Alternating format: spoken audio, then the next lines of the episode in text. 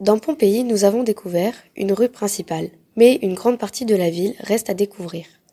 On a récemment trouvé une maison, la maison du Lararium. Une famille de classe moyenne y habitait.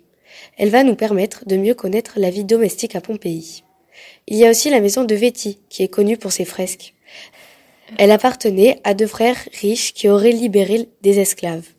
La plus belle fresque de cette maison s'appelle Priapo.